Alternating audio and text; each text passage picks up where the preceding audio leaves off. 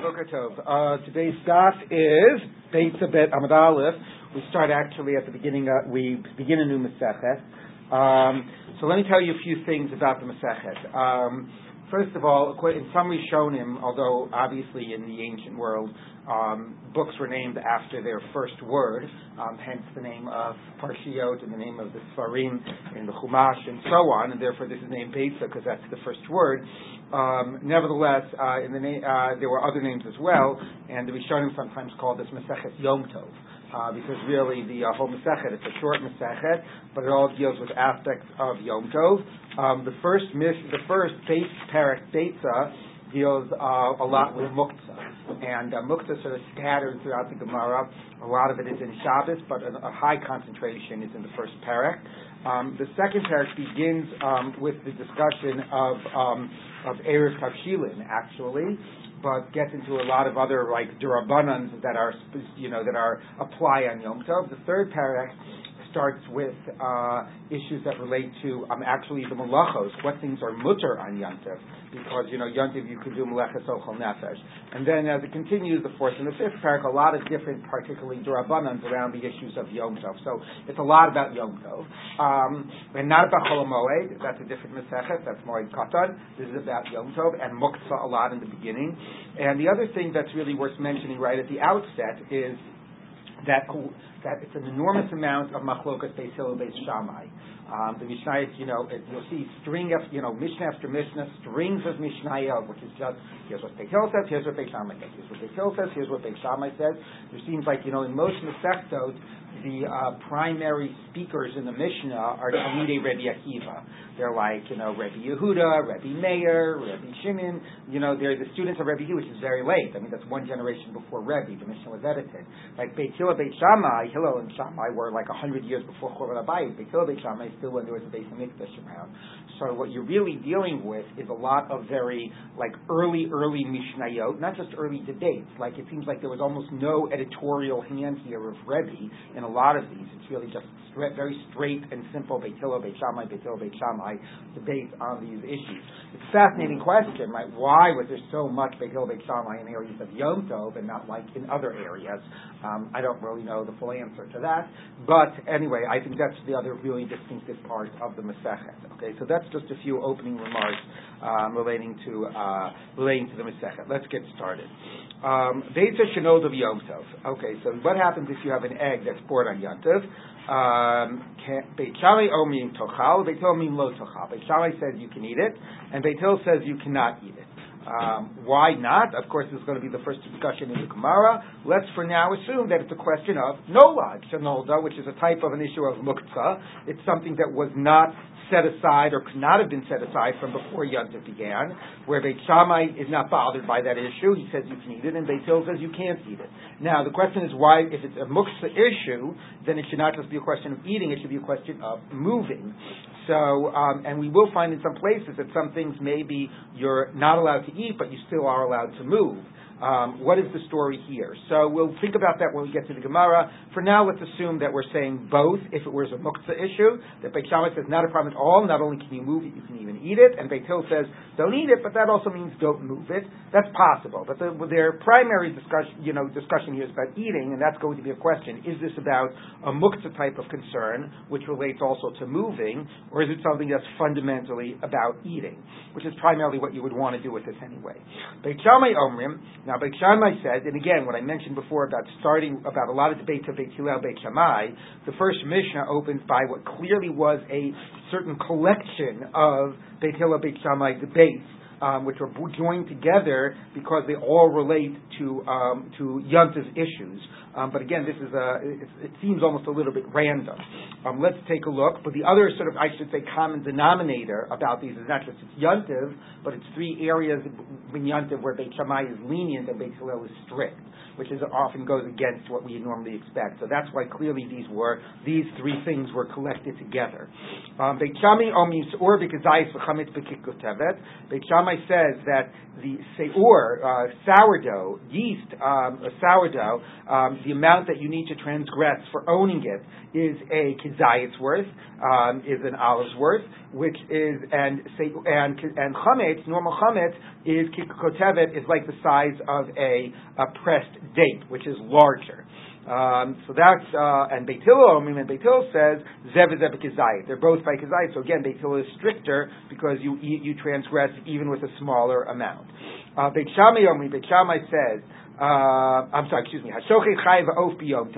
let's say one of the things you're allowed to do on Yom Tov is cook, but for uh, for us, that's what we focus on is cooking. We take the chicken or the steaks out of the uh, out of the refrigerator and take them off of their wrapping, and our only question is putting them on the fire. But for them, if they wanted to cook and you wanted some really fresh meat, you go to the backyard and you shech, you shecht a chicken on yontif, okay? So, or you even shecht a, a, a you know a, a, cow. But let's say you shecht a chicken or a chaya. You decide you're going to have venison. You shecht a deer. Um, one of the things you have to do with when is cover the blood. Okay, that wouldn't be an issue for a cow, but it would be an issue for a bird or a deer. And you did it on yontif. So now, not related to the necessity of eating would be covering the blood. That's a mitzvah that you now sort of tangentially came about, but it's not specifically related. Doesn't it doesn't allow you to eat? Isn't part of the process of eating. So what do you do? Do you cover the blood or not? So Beit Shammai Omin, Yachbor. You can actually dig with a, like a shovel, a hoe, or a shovel, and you can cover the blood. So with the dirt, so A, presumably disregarding muktzah issues of the dirt, which we saw before, but perhaps even more serious, like digging a hole. Um, Lo yishchot elin kain hayalo afar muchan mibod yom. Don't shecht unless you already had, you know, set aside dirt from the day before that you don't have to dig and it's not muktzah. You set it aside for that purpose for the day before. By the way, although we tend to think that you know dirt is prep is muktzah by its very definition, uh, it's not true. If you set it aside, it's not an issue. If you have a sandbox, you can play in a sandbox on Shabbos and Yom The, the sand is set aside for playing. What about digging okay, all right. I don't, you don't really dig a hole in the sand. I think the bigger problem about putting water in it and making it uh, into mud and shaping it. Yeah, does a hole does stay? It's a little thing grooving in the sand. If it's sand, I don't think that's an issue. Anyway, but the problem is water. Anyway, umodim, and they agree. Okay, so anyway, Beit Hillel really did not give, uh, if you think about it, did not really give a straight answer because okay, don't do it, and if you did it, so what does he say? So the next line says umimodim she'im shachat they agree that if you shecht it, that you can dig with a shovel. So the simple read of this Mishnah is that their only debate is whether you're allowed to do it if you don't have it prepared. But if you actually did it, everybody agrees that you're allowed to dig to cover it. Um, kira muchanhu. Now this last line opens with a shin because, but it seems completely um, not, yeah, not connected. It says everybody agrees you can dig and cover it with a shovel because the ashes from your from your oven are Muchan is the opposite of muchza. So, meaning those are not muchza. Okay, so that's all fascinating, which obviously implies the idea like, oh, if you wanted to use the ashes for your oven, that's a good alternative, because that's not considered to be muktzah, but, uh, but then why are you allowed to dig with the shovel? And why not just say use the ashes of your oven? The simple read of it is, again, the grammar is funny, is that the ashes, it's sort of saying, you know, either have the, the, the dirt pre-dug, or if you've got ashes, use that.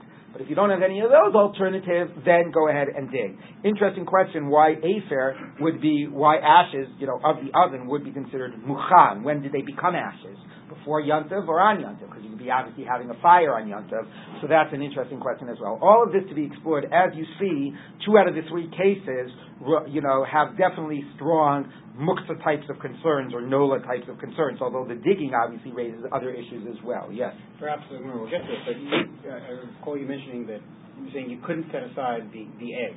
Uh, is that for a weekend because it's like not there? Because I can have in my mind. All right, I know this chicken. Is. Yeah, so well, you, you can't really do a chana on nolad because the whole part of nolad is that it didn't exist beforehand. But we'll talk about that a little bit a little bit more. Actually, we'll see a minute in the Gemara, and I'll mention something relevant that Tosfos brings in. So let's take a look now in the Gemara. The Maya What are we talking about? If you say, meaning, what is the case of this uh, of this hen that is uh, has an egg that the egg could possibly prob- be problematic? If it's about a, a hen that is set aside for eating, uh, meaning what, you, you, why are you raising all of these chickens and hens? Are you planning on turning them into meat? Or are you planning on having eggs?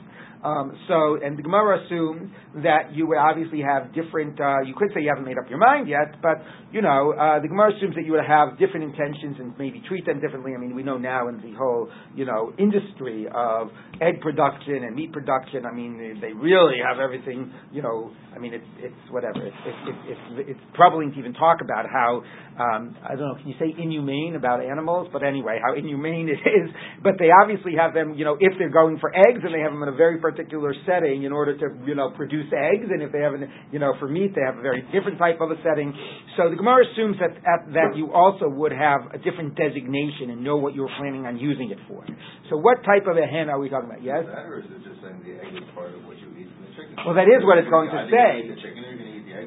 Yeah, yeah, that is what it's going to say, but it's going to say the status of the egg depends on what you were planning on doing with the chicken, and which assumes that you have a plan. They're taking for granted that you would divide your chickens based on the egg producers and the ones that will be uh, eventually turn into meat. So, b'may askina, what type of cases are we talking about? Even b'patana goes omedet lachila, a hen that's set aside or standing for eating, meaning that you're planning on using it for food. So what would be the reason to be strict about the egg? Here, as was just said, it's just food that's separated from food, meaning the whole chicken is basically like, you know, uh, uh, uh, like uh, halachically, it's unshechted food, but it's food, unprepared food. Okay, and then this egg was born to it. That's a piece of food that came out of a piece of food. Um, so um, you know, why should that be a problem? So Ella I got to tell you, I think I did this once before when we did something else similar in the Daf Yomi. There was a great uh, Far Side cartoon with like you know Farmer Brown surprises the animals in the uh, barn, and like they're all sitting around this uh, diagram of a person, and you know they're like these different sections, and it's cut into like different cuts. Like this is the choice meat, and this is the loin. so anyway, so that's what it is. You're looking at this chicken, and it's a piece of food. Here's the breast, here's the thigh, here's the fat here's the wings. Okay, so it's a piece of food. So this is a piece of food that separates from another piece of food. Why should it be considered something new? There's nothing new about it. Although you didn't see the egg before, conceptually it's just a, a piece of, it's like a leg fell off. Why should it be a problem? Ella, starting to go, and again, remember that on Yontiv, the chicken is considered food because you can shecht it. None of this would be true on Shabbos, but on Yontiv, you could shecht the chicken. So the chicken is unprepared food. It is not considered muktzah. It's considered something that you have access to, that you could use. So why is it a problem? Ella, b'tarnagolas omedes legado beinsim. We're talking about a hen that is set aside for laying eggs. So therefore, the hen itself is not is muktzah. It's not considered something that I have reason to be using on even on Yontiv, right? It's just there. It's an egg machine. So I have no use for it on Yontiv. So the egg is something that came from something that was muktzah, and the egg is something new. So why should it be? So so that's true. That explains why it's a problem. So then matamai the Beit Shammai. What's Beit Shammai's reasoning that says it's okay? Muktzah. It's muktzah. And shouldn't Beit Shammai agree that there's a muktzah problem? Right? It comes from something that is not that was itself muktzah. Presumably this is an extension of it, and this is muktzah as well. So the Gemara says, Umay kusha. Why is this difficult? Beit Shammai Leislu. Maybe Beit Shammai doesn't hold the whole category of Muktzah. So maybe that's exactly the debate. You hold a Muktzah or not? So Mar says no. Kasal Daitin, we are assuming that the afilu man deshari b'muktzah, even a person that doesn't hold of the category of muktzah, right? Maybe that's a shock to you that there could be some tanaim that don't hold of muktzah, but yes, there are. Uh, even, but we assume that somebody, even somebody who basically doesn't believe in the category, in, in the whole halacha of muktzah, so, nevertheless, the nolad aser would still say nolad is a different story, right? And here it's interesting to take a minute to appreciate some different key words that we're going to have. Okay, first let's talk about the, this pair of words, which is muchan and muksa. Okay, now muchan means that it is set aside from before Shabbos. Muksa is the opposite. Muksa is sort of pushed away, off limits. Okay, you could say huktzah set aside also, huktzah l'mitvaso, but muktzah also, but mucha means that you're preparing it for use. Muktzah often means that you're designating it or pushing it away, designating it as something you don't want to be using. Okay, now there's a huge gap between muktzah and muchan, which is everything else in the world. Right? There's the things that I sort of know that I'm planning on using, and I basically, or maybe implicitly assume I'm going to be using on Shabbos. Right? My silverware, my plates, and my food, and my clothes, and all the types of things that I would normally expect to use. That's muchan. Then there are the types of things that I am maktzeh and that I push away. And what are those types of things? Uh, those are things like, uh, you know, um, uh, um, first of all, things that I can't use on Shabbos, you know, my matches, my money, um, things that um, I don't want to handle because they're very uh, uh, uh, fragile, my Ming vase, you know, my uh, Picasso hanging up in my living room. So these are the types of things that, like, I assume, like, off off limits. I don't want to use either in general, or you know, or I have cases about you're drying food out on the roof, maybe not related to Shabbos and Yom These things are things that are like off limits. You know, I don't generally want to be handling them, or maybe they're off limits because you can't handle them on Shabbos or Yom like a chicken, a hen that's around to lay eggs is muktzah because you don't want it because you, you, you have no purpose of handling it. It's, it's, an egg laying machine, and you have no reason to be handling it right on um, on Shabbos and Yom um, so those are the things that are muktzah. Then there, but there's a huge gap. There's everything else in the world right, that is not implicitly planned on being used and not implicitly being pushed off from use, right? So what's the halacha about that? Do you need something to actively be muchan, or something only a problem when it's muktzah? That's an issue we're going to get to throughout, and we'll get to a little bit when we turn to the Yom Bet. Now you have a new category which is called nolad. Nolad is something which is like brand new, didn't exist before. So what Gemara is saying is the following thing. I might not hold that any of this stuff, I might not hold that there's a problem at all, because even stuff that basically I have assumed I'm not going to use, or, or implicitly or explicitly pushed off, I put it up on the roof, this food to dry out, and I'm basically assuming hands off until it's done with the process. Nevertheless, at the end of the day, it's all, you know, objects under my under my control, and I, in theory, could, why, why, would I ever not, you know, want to restrain myself from using anything, right? You know, uh, you know, I have control over my entire environment, so maybe implicitly, even if I'm maksa it, it's not really something that is considered to be off limit, something that is not accessible to me. But something that gets created, that's brand new, that didn't exist before Shabbos began, that is something that you cannot say was sort of ever in the realm of something that when Shabbos began, it was theoretically able to be used. Okay? And therefore, the idea of saying, of, of saying nolad is a problem, in a way, you know, is, is that you need the things to be, when Shabbos began, to be at least in theory, I could have planned to have used this on Shabbat. Something that, so even things that are muktzah, in theory, they were under my control. But something that's nola uh, doesn't fall into that category at all. And therefore, the Gemara is saying, even if you don't hold of muktzah, we assume you're going to feel that nola is a problem. Okay, and that's the third idea, which is no nolad. So I think if you look at Rashi, Rashi says this much more succinctly than I did. Um, Rashi says like this. Um, uh, right top, on top of the, you see the, the, the line on top of the Gilyon Hashas with like the uh, like like the little like three circles um, on the far right. So if you go one line over that, the line starts with word the ilu in Rashi. Says the ilu b'muktzah lay lo maxi inish midaite nidi dechazi lay. By muktzah, even if it's something that generally you wouldn't be touching, like you know your ming vase or your fruits drying out, you never, a, at a deep level, want something to be out of your access. You never fully push something off. Aval Noah, lo havi yadid and havi Noah didn't even exist, so he couldn't even say theoretically it was something that I could have wanted to use. Okay, so that's a more serious category that maybe, you know, even if you don't hold of muktzah, Noah is something that completely did not exist. So the Gemara says, so we're assuming that that Beit Shammai, kasal kadaitin, let's read that again. Afilu man deshari v'muktzah benolat aser even if you allow muktzah, nolad, you would agree would be forbidden, and we can't understand why Beit Shammai would allow this um, if it was a hen that was set aside for eggs. That should then be nolad. So the Gemara says, "My tamai Beit Shammai." What's Beit Shammai's reasoning? So Amar of Nachman, so Rav Nachman says, which is probably the easiest read of the Mishnah. La'olam b'tarnagolas got a beitim. It's like we were about, assuming just now. It's a hen set aside for laying eggs. But The Islay Mukta, Islay Nolad, the Lasley Mukta, Lasley Nolad, and the one who holds with Mukta obviously holds Nolad as a problem, but you know what? The one who rejects the idea of Mukta rejects the idea of Nolad as well. Categorically, this is always an interesting question, right? Which is, if you're debating, do you agree in principle but you disagree in the application, or you fundamentally disagree? When the Gemara said that, that we assumed everybody held of Nolad, it meant you fundamentally agree there's an idea that things have to be ready before Shabbos begins. You're only debating the application, the particulars. You might say things that you guys call muktzah. I don't think that those really are considered not ready. It's in the world. It's ready. No, that's not ready. But in principle, you agree that there's pro- an issue of things being ready when Shabbos begins. What the Gemara is saying here is no. Actually, Beit Shammai rejects it in principle. There is no concept of something having to be ready from before Shabbat. And therefore, even no nolad is not a problem because they don't hold the muktzah and they don't hold nolad. They don't hold of this concept at all. So therefore, who cares if it wasn't ready before Shabbat? It's okay.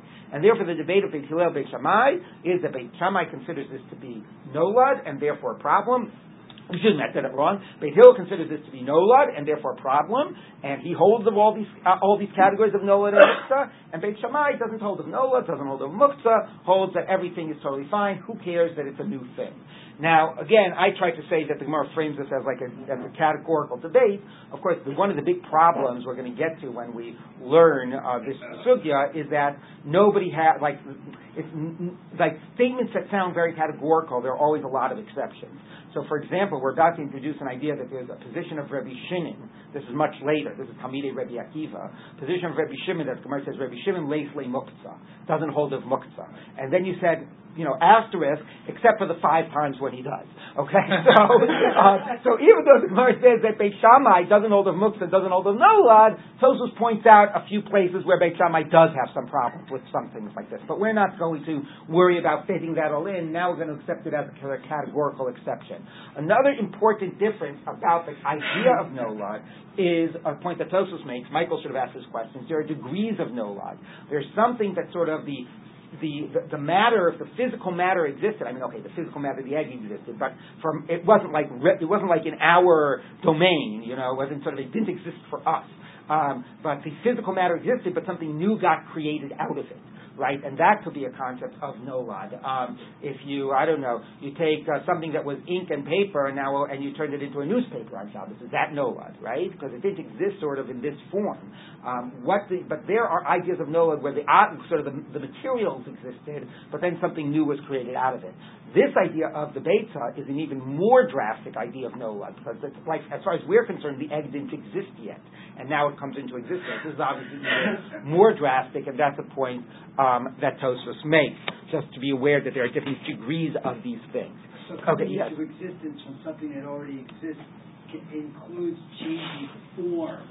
Right, or it could. The question is, the question is, what degree of changing form? Some, for example, poskim think that water into ice um, or ice into water is nolad. I don't think that, you know, I think that that's a very weak position. It's based, uh, whatever, I don't want to go into what it's based right. on, but you know, that's like a simple state change, right? Right. You know, uh, so, so, right. But state change is obviously also different than combining, combining different materials and creating something brand new out of it, right? So ink and paper, now you have a book, right? So anyway, there's different degrees of nolad, yes. Does it matter that we might have an expectation, like when we used to speak about the dragging through the sand and like create the problem? So here,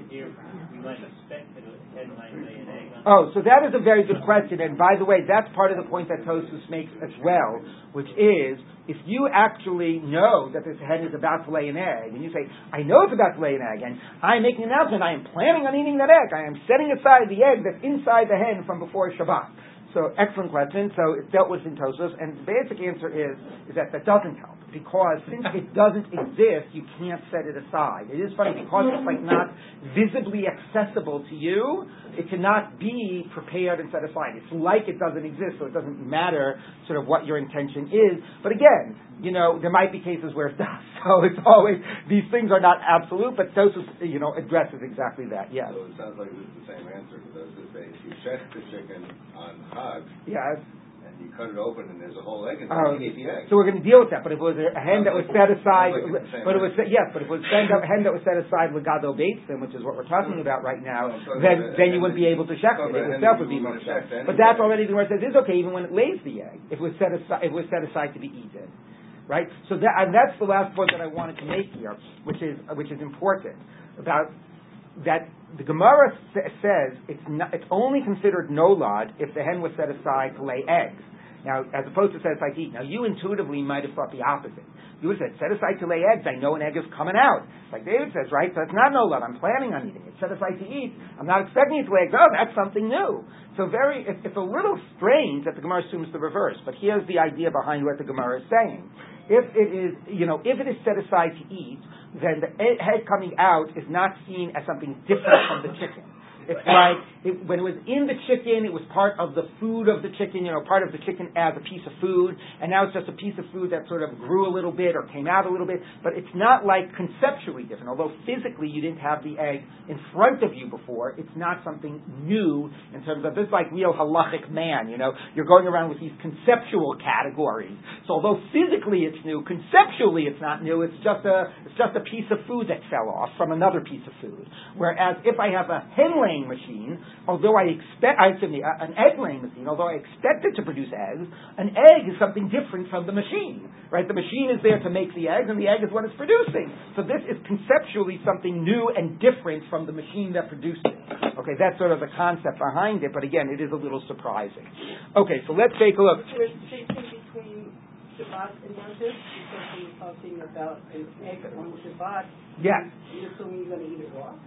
Well, yeah, that's that's a good question about food that's raw and so on. But you could eat a raw egg, and that would not be a problem. But Shabbat is a pro- so that would not make it more problematic. But Shabbat is more of a problem because you couldn't eat it from because the, the, the, the in all cases the hen would be out of your reach because it wouldn't be theoretically edible on Shabbat. Okay, so now let's continue. So the Gemara says like this.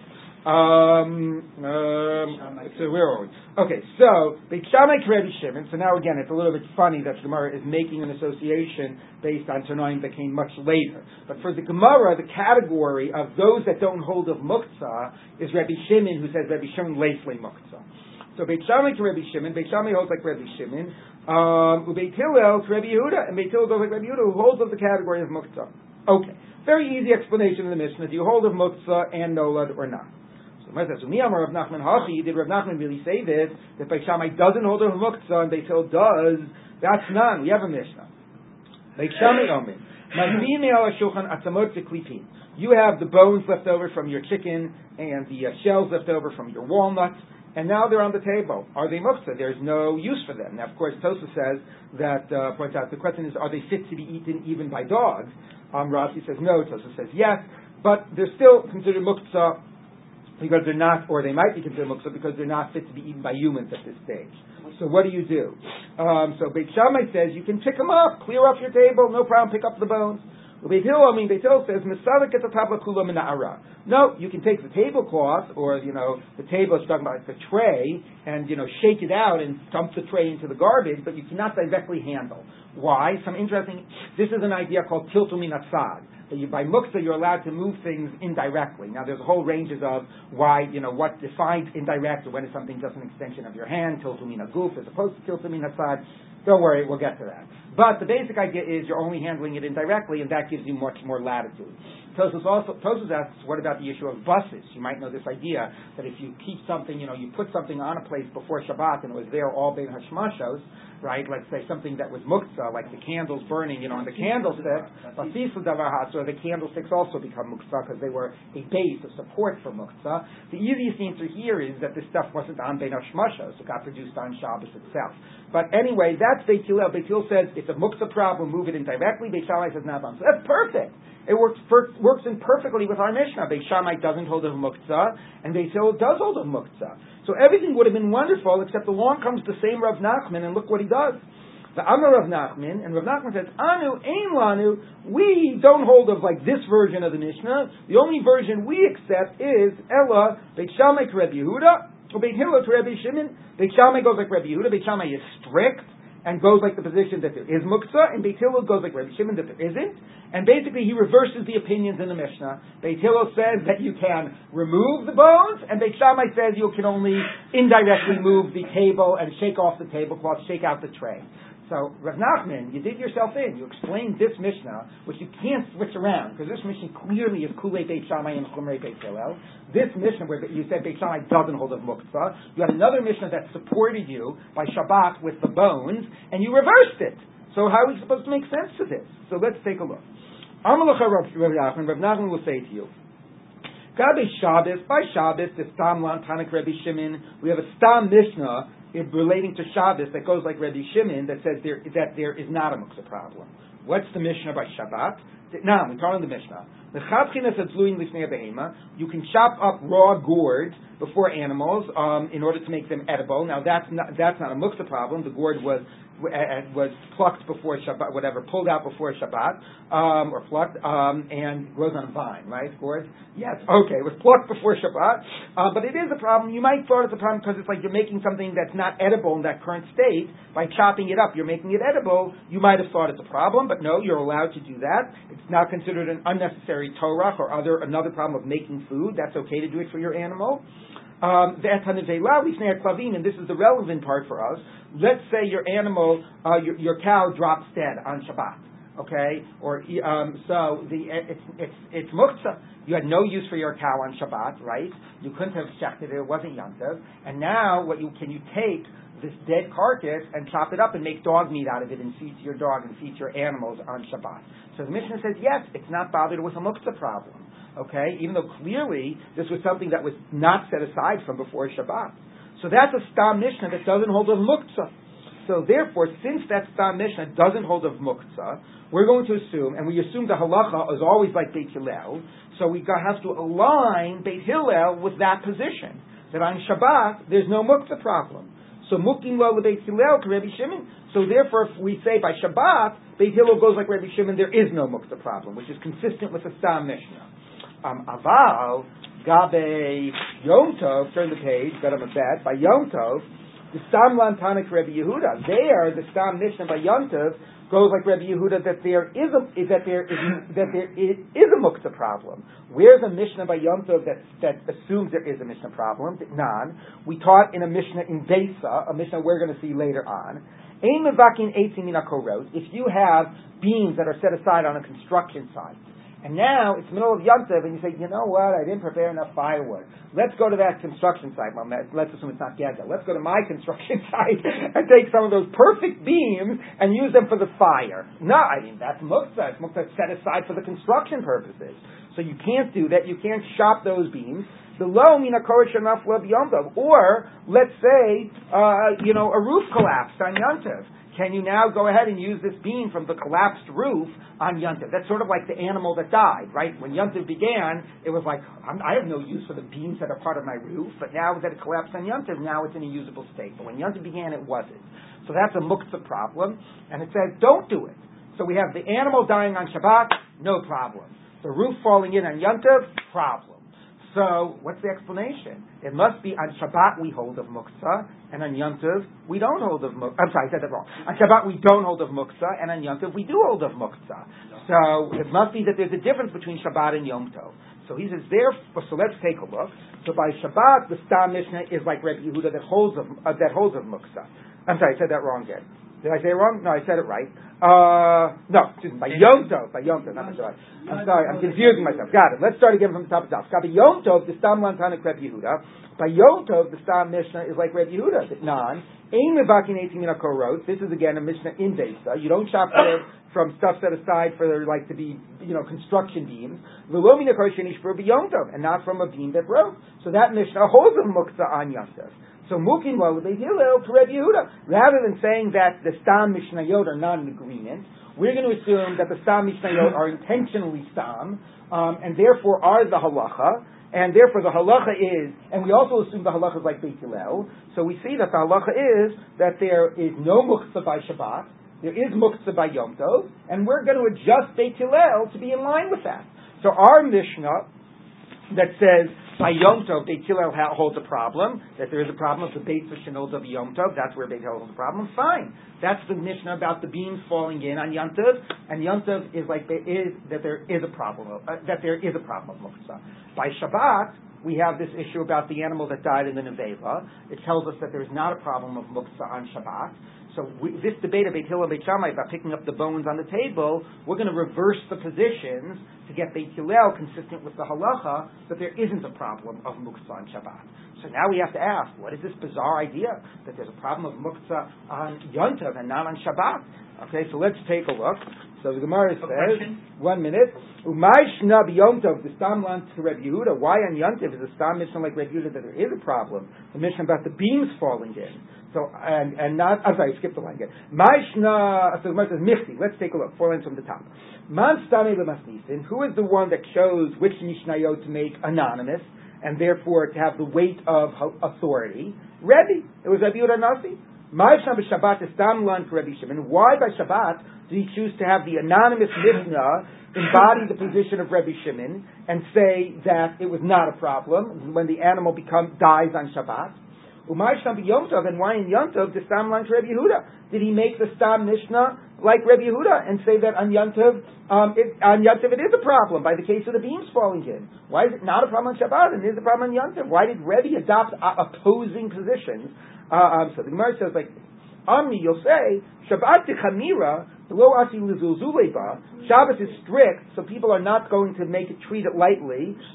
So Stam like Rabbi Shimon, he paskin like Rabbi Shimon, to make that's lenient. You don't need to have muktzah on Shabbos. You treat Shabbos seriously enough.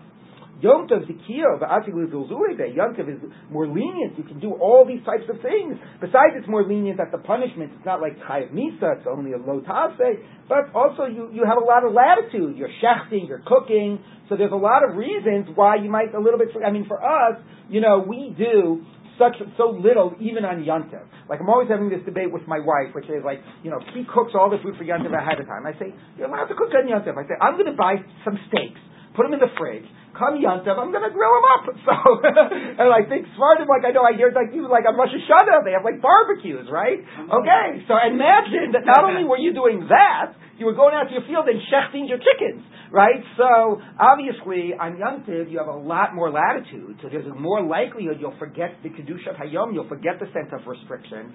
So we're, therefore we're going to have muktzah and limit the types of objects you can interact with, which makes a lot of sense. If you're very conscious of the objects you're interacting with, you're much more conscious of the fact that it is Yom Tov. So therefore Yom Tov, the Yehuda, we go like Reb Yehuda demastia. Now I want to say two things about this, um, about this issue. First of all, right, the Gemara uh, is almost a little bit, a, a little um, aware that, or what it's framing it as, it's not like there is a Tana out there that holds of these contradictory opinions, whatever, these different opinions from Shabbos and Tov. Rebbe made a conscious choice to say, I'm going to paskin, you know, like Rebbe Shimon on Shabbat and not have muktzah, and I'm going to paskin like Rebbe Yehuda on Yom Tov and have muktzah. So it was Rebbe who decided to have this split vote. So then it's pretty funny because then presumably Beit Hillel and Beit Shammai never split their vote either, right? It was only Rebbe who finally decided to have this interesting split vote. But still, if we want Beit Hillel at the end of the day to go according to halacha, we're going to reverse who said what to make Beit Hillel consistent with halacha. It seems very manipulative, right? Why not just assume Rebbe, you know, Rebbe had a split vote. It wasn't earlier, but we wouldn't want Rebbe to pass against Beit Hillel. But again, did the Gemara really think that Beit Hillel held the opposite position? Or was it just we have to do that? We have to we have to reassign Beit Hillel to make it line up with the halacha. So that's like one interesting question. Now, if you think that sounds too manipulative, I want to read you a Rashi, which is Rebbe deciding to make a Mishnah a Stam Mishnah. Right? What does that mean that he chose to make it a Stam Mishnah that it should be have the weight of authority? So if you take a look, like I would say, okay, by doing that he communicated to us this is the position that I hold of, and maybe the fact that he held of it gave it weight. If the Shulchan Aruch passes a certain way, and that book becomes accepted and canonized and so on, then that's where it carries the weight. But we all know it's the opinion of the Shulchan Aruch. Rebbe is communicating to us his opinion by deciding which Mishnah to make Stam, to make anonymous. But look at what Rashi says. Rashi says something which is harder to get your head around. He says, um, four lines down in the narrow lines, Man Stam Lan who is the one that decided which Mishnayot to make Stam? Rebbe who Sider HaMishnah, Rebbe arranged the Mishnah. Um, notice by the word, a word arranged, because a lot of the Mishnayot pre-existed, and a lot of what, most of what he was doing, or almost all the Mishnayot pre-existed, was just arranging them. Um, when he, when one of the, opi- when one of the opinions seemed correct in his eyes, Shina'an Stam, he taught it anonymously. Did not mention who the author was. Alehan. Today, Shalo Yushnuyim it should not be attributed to a, a single opinion, just one person's opinion. Nishnu. To give the impression that this was a consensus opinion and everybody would follow it. So not just to communicate to us how he paskined. He did it to make us think it was a consensus opinion. I don't know what to say about that. Like you're duping, just we're supposed to be duping us, you know? Maybe you could reinterpret Rashi to say that he gave it the voice of consensus. We all understood it wasn't the consensus, but he gave it that voice. But anyway, it's a quite strange Rashi that seems like Rebbe was trying to deceive us that, that this was a uh, you know a consensus opinion. Yes. Um, there was Amoraim's discussion about that Mishnah in Shabbos. Yes. And if I remember right, they rule with Rabbi Shimon well, right. There's a question about how in the end we rule, but now we're working within Rav Nachman. So let's just review what we said. We basically have said that Rav Nachman takes an easy explanation of the Mishnah Beit Shammai doesn't hold of Muktzah, uh, Beit Shammai doesn't hold of Muktzah, Beit Hillel does. It actually is consistent with other Mishnayot in Shabbat about Beit Shammai not holding of Muktzah and Beit Hillel holding of it. But because Rebbe paskins differently in Shabbat and Yom Tov, Rav Nachman also, uh, you know, rearranged the position by Shabbat to have it consistent with the psak of Rebbe. That by Yom Tov there is Muktzah and by Shabbat not. But in terms of explaining our Mishnah, it's really quite simple. It's a debate of whether there is Muktzah, Beit Shammai says. No, Beit Hillel says yes. Maybe it's specific. Maybe Yom Tov is different than Shabbat, but at least by Yom Tov, that's the debate. Let's see where the Gemara goes on. It says like this. Um, okay, what have you said that our Mishnah is talking about? The tarnagola is got a basin, a chicken that's out to grow eggs, um, and that, that's set aside for growing eggs, for laying eggs. Um, and it's a problem of muktzah, and that's the debate. If so says the Gemara, why are they why are they debating you know just the egg? Debate the hen itself if you chose to eat the hen. That's also a muktzah problem. And say Beit Shammai says fine and Beit Hillel says no good. So Gemara says no. Lodicha kochan to Beit Shammai to tell you the strength of Beit Shammai's position. To Benola Shari, but he, he is so lenient. Not only does he allow the hen, which is only a muktzah problem, he even allows the, the, the even allows the egg, which is no noah. That's how lenient he is. So the Gemara says, "The leaf lagu b'tarna goes so dikol chok in the Hillel to b'muktzah asiri." So tell us the case of the hen to show us how strong Beit Hillel is. That not only do they forbid the egg, they forbid the hen. So the egg is a bigger chiddush to Beit Shammai. They're so lenient they allow the egg, but tell us the hen, which is a bigger chiddush to Beit Hillel. They're so strict they don't even allow the hen. So the Gemara says, You'll say no. The power to say something is permissible is greater than to say it's forbidden. Like Rashi, anybody can say it's forbidden. You know, oh, I don't know if you should do it or not, better not to do it. So it's always easy to say it's assur. It takes real conviction and real belief in your position, you know, to say that I'm going, I'm going to allow it. I don't think it's a problem. So we'd rather tell you how, how powerful Beit Shammai's position is. They even allow the egg. Um, so, um, so uh, I, I, just have to say, sorry about this. It's always easier to say stuff. Rabbi Love tells uh, a story about I forget who it was, but some big posek in Yerushalayim, you know, that uh, that anyway, he, like he uh, there's this book out of his psakim, they're like one line answers. Anyway, so somebody asked him like, you know, uh, imutar uh, kadursal b'Shabbat? Can you play basketball on Shabbat? So he said, Maza kadursal? What is this? So eh, the mishchak eh, kazeh shesamim kador, b'toch you know. And so he said, You're to lifnei so anyway, uh, so, all right. Uh, anyway, uh, um, all right. So anyway, so why not tell us the principle? Uh, why not tell us the principle? Uh, so maybe that's why you say the egg to show you that Beit Shammai is so lenient they even allow the egg. So that's why that's why we're focusing on the egg. Gemara says, no, I'm not satisfied. V'niflog b'travayu. Why not still debate both of them? It would not be a lot of effort to include the hen in the discussion. It's not like a new thing to point out. All you have to do is just modify the Mishnah a little bit. Why not say the following? Tarnagolas omedes legado beitzim. If your hen is set aside for egg, he who baits sasa, it and its egg. Beit Shammai omin tocha. Beit says you can eat it. Beit Hillel lo tocha not eat it. Now, of course, it's a lot more words. Yom Tov is three words. This is a lot more words. But the point is, it's not like really a different scenario. So just discuss the hen itself. It was really about muktzah. We'd be discussing the hen itself. So now the Gemara is going to abandon Rav Nachman. Now I have to tell you That's a pretty weak answer to abandon, which is a pretty straightforward interpretation. We see Beit Hillel Beit Shammai debate about muktzah. It's a pretty straightforward interpretation. One of the things that is that, that, that, that it seems like the Stam is doing is that there's a lot of interpretations of the Mishnah. And rather than just saying, Rav Nachman says this is what's going on, Rabbah says this is going on, so so says this is going on, it's going to give us a reason why we have to now look for another explanation. You know, so it says, oh, Rav Nachman doesn't work so well, it should have mentioned the hen, let's try to get another explanation of the Mishnah. But it is really a weak reason to reject a very reasonable, strong reading of the Mishnah. so let's see what the but the Gemara is going to use that as a way now to get to another read of the Mishnah. So read number one is a hen set aside for eggs, and that it's an issue of for laying eggs, and it's an issue of muktzah. Yes.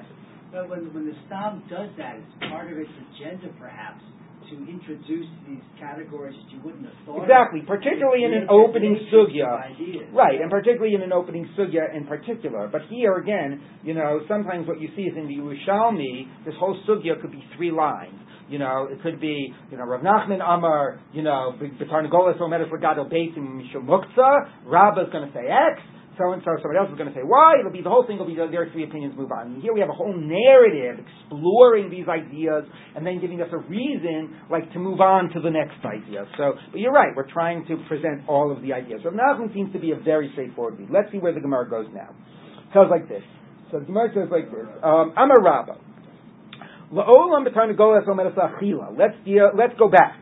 Where the, the, the, the hen was set aside in order to be eaten, and therefore it's not nolad because it's just like a, a piece of food coming from a piece of food. So what's the problem? Actually, we're talking about a special case, or the special case is the is the reason behind all of this. What's the special case? When Yom Tov comes after Shabbat. Umishum hachana. And the problem is that it isn't prepared. What does that mean? The Kasava Rabbah, and here's that idea of Hachana I mentioned before, Rabbah holds, Kol Beitza Yalda Ha'ibna, any egg that was laid today, Ne'esmo Gamerla, was already finished yesterday. Um, so it was already ready to come out yesterday. Um, and let's just line up all these things and then I'll unpack it. The rabbi Latime, Rabbi goes according to his reasoning, the Amar Rabba, because Rabbi says, My It'll be on the sixth day they will prepare what they're going to do, right? The Torah already said, tofu, ofu, right? It already said, do all your cooking, do all your baking, so why did it have to again say, prepare? It already said, do all your cooking and baking. So to tell you, Shabbat. Weekday has to prepare for Shabbat. B'chol Mechin. On a weekday you have to prepare for Yom Tov.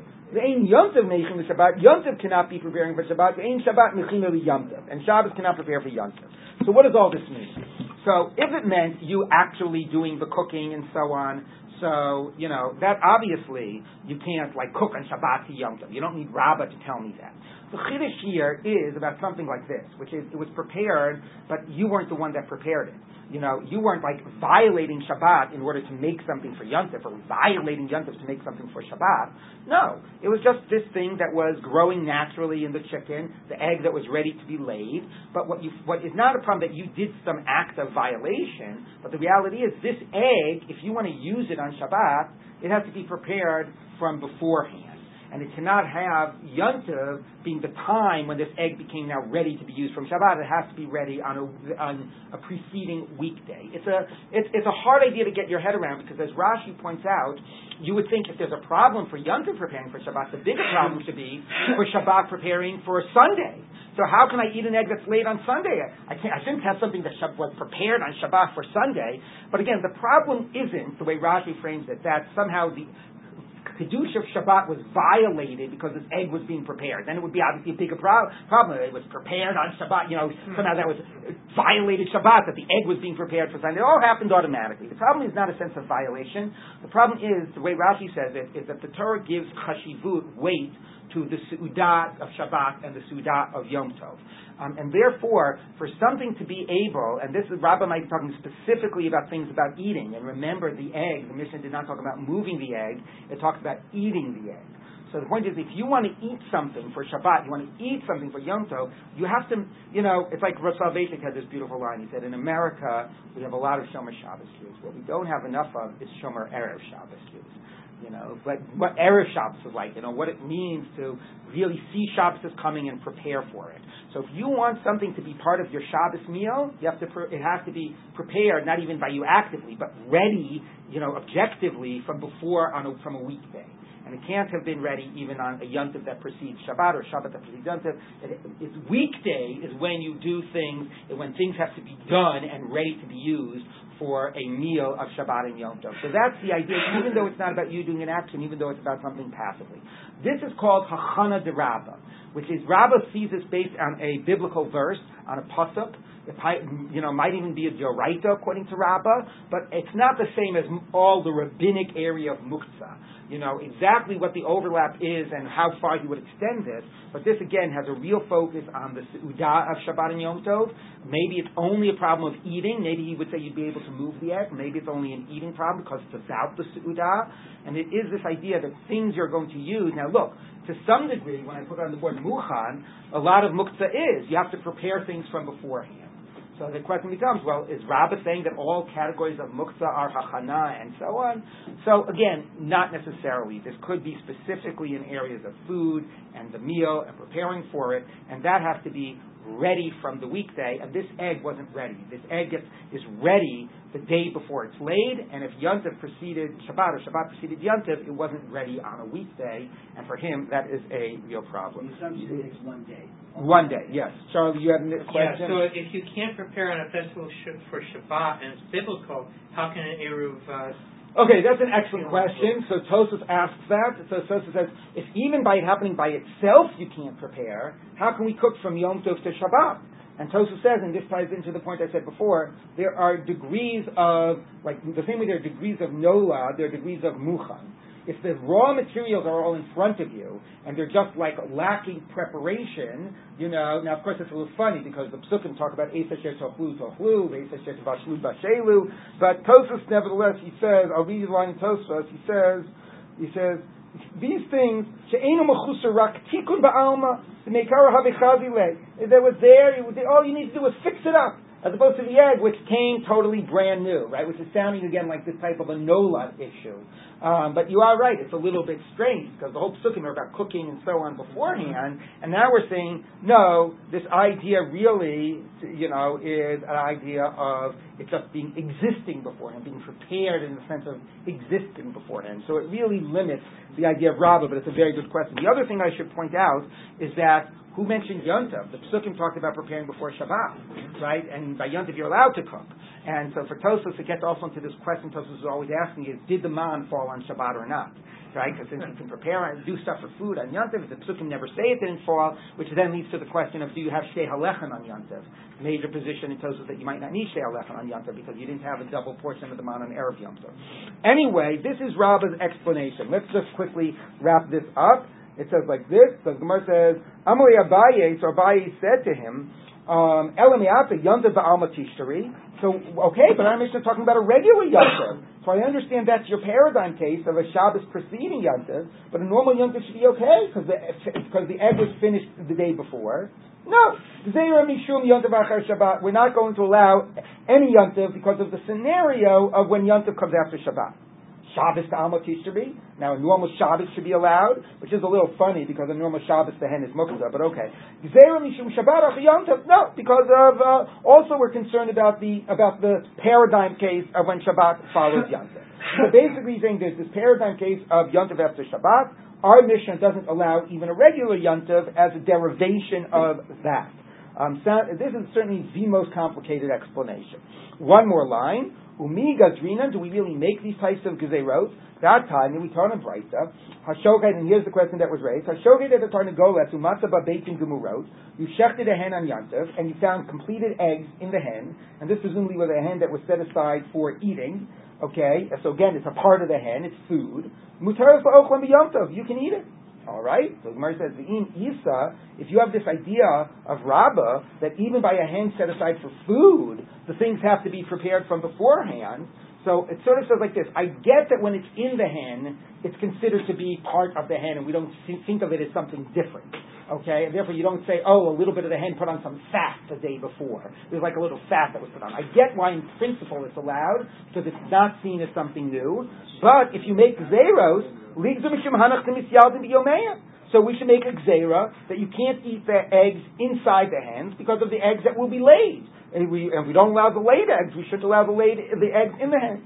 It says no. Amar lay, Beitzim Gemurot, B'nei Delo Shtichahi, finding un- unlaid eggs in their mother's uh, womb when, when you shecht it is something that is not common enough. It's a womb, whatever. Uh, it's not a womb. It does, it's not a mammal. Milsa Delo Shticha Lo Rabbanan, and something that's not common. The rabbis did not make a gzeirah. So again, although it's this whole complicated explanation of, of, of hachana, it really is a type of a nolad.